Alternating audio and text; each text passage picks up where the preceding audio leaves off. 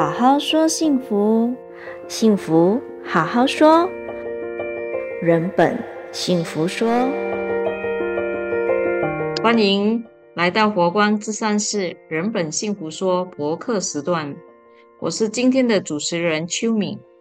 孩子是父母的影子，父母是孩子的镜子，原生家庭对孩子的成长、性格、处事方式也会有所影响。如果孩子在生活在批评之中，学会的是指责；生活在敌意之中，学会的是打架；生活在羞辱之中，学会的是内疚；生活在赞扬之中，学会的是自信；生活在公平之中，学会的是正义；生活在安全之中，学会的是信任；生活在赞许之中，学会的是自爱。父母。对孩子有什么样的态度，孩子就会有什么样的表现。孩子的性格很大程度上是由父母的态度决定的。由此可见，原生家庭对教养的影响。今天我们邀请到佛光智商室人本课程第十六届的学员，星期三组副组长江嘉欣师姐和我们分享。他的原生家庭教养方式和他本身是如何教育孩子？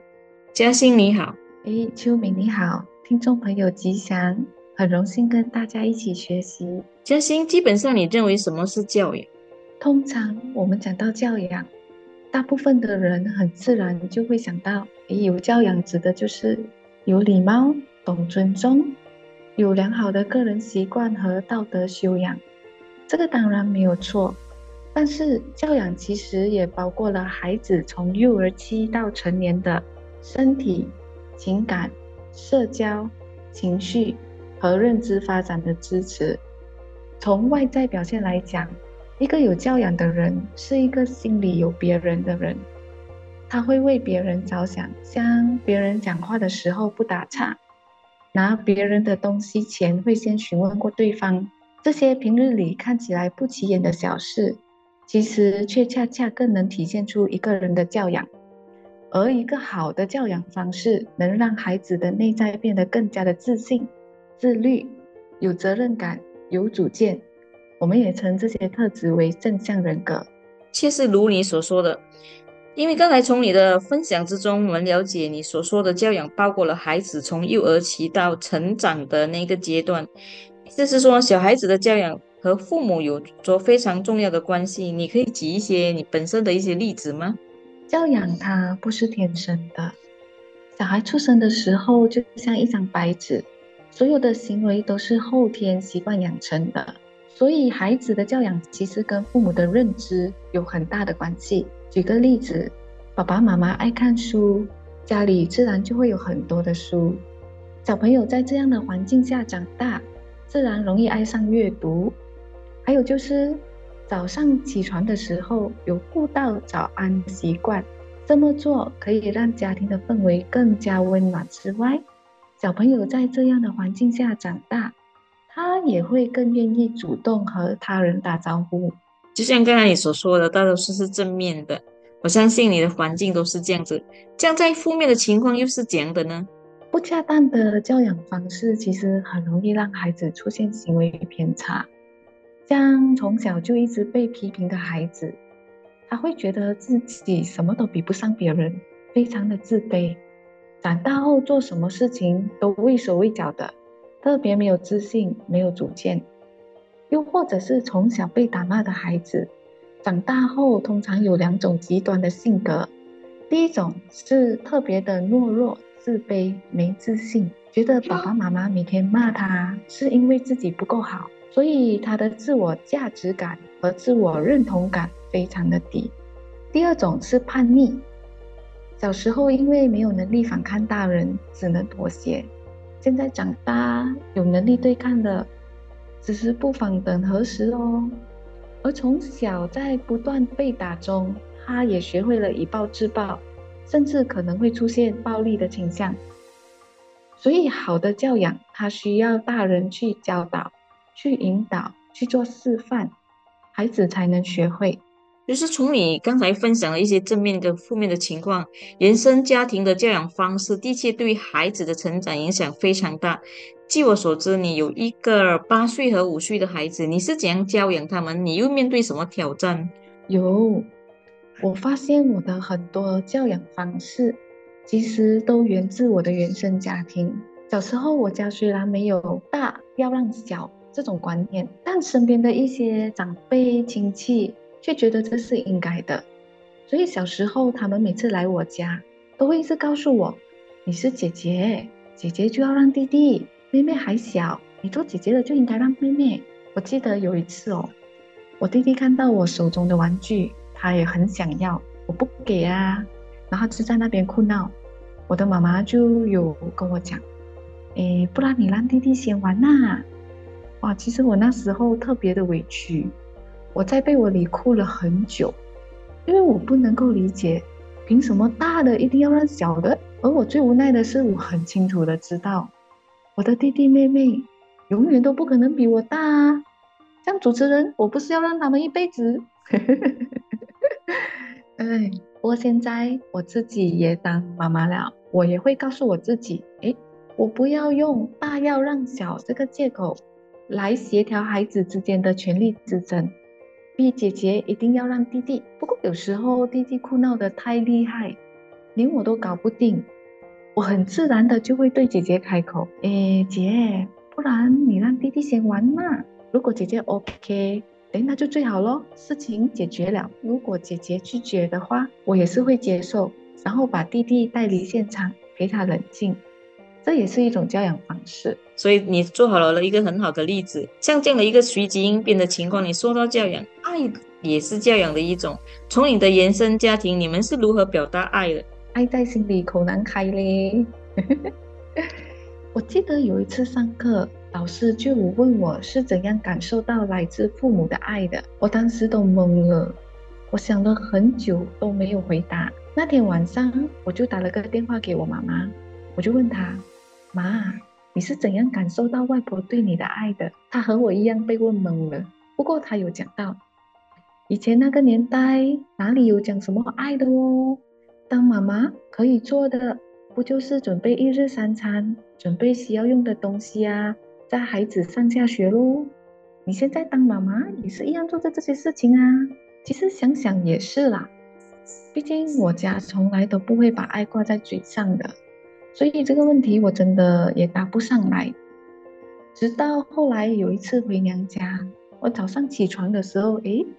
早餐已经准备好了，在桌上。昨天穿的脏衣服也已经洗好晾起来，快要干了。然后离开的那一天，我妈妈还买了十个我和孩子都很爱吃的牛油面包，让我们带回家。回程在车上的时候，我看着那袋牛油面包，我突然就明白了，原来妈妈的爱都藏在了生活细节里。小时候我们可以每天过得那么顺遂，其实是因为有妈妈帮忙打理。安排一切，而小时候的我不知道这个就是爱，只觉得是理所当然的。这就是自然而然的爱。由此可见，你的原生家庭从外婆到妈妈，延伸到你本身，都是被爱包围的，都是一种爱的教育。是啊，这是真的。我八岁的大女儿有一天她，突然很慎重的跟我讲了一句：“妈咪，谢谢你。”然后还抱了我一下。你知道是什么事吗？她那么慎重的跟我讲谢谢。就只是因为我帮她把便当盒放进了她的书包里。再后来，我也开始发现，她会常常为了我做的一些小事跟我道谢。然后有一天，我就听到弟弟就问他为什么一直讲谢谢的。然后我在旁边，我就听到他跟弟弟讲：“妈妈照顾我们很辛苦的，她每天洗衣煮饭都是因为爱我们啊。”其实我听到的时候很感动。他竟然能在那么小的年纪就能从生活中的小事感受到爱，所以从这样的一个例子，我们就很清楚的知道，这就是原生家庭的一种教养。在这个过程里面，有时候相信孩子会有一些出现行为偏差，你又是如何引导他们的？记得小时候，我们兄弟姐妹之间也常常会争东西，只要其中一个人在玩，另一个人就会要去争。哭啊闹啊，真的是很吵，所以小时候我也没有少被骂。现在到我两个孩子争东西哦，哭闹太吵，我受不了哦，又不知道怎么做的时候，我也是会骂他们。不知道是不是原生家庭的影响啊？妈妈这样，我也是这样。这你有想过怎样去改善吗？其实每次骂完孩子后，我都会反思。我发现其实归根究底，都是因为身为妈妈的我，没有足够的育儿知识，才会在小朋友出现行为偏差的时候，用了错误的方式来应对。在透过不断的上课学习中，我接触到了以阿德勒个体心理学为基础的教养方式。Positive discipline 正向教养，才知道原来除了骂，我们还有其他更好的教养方式。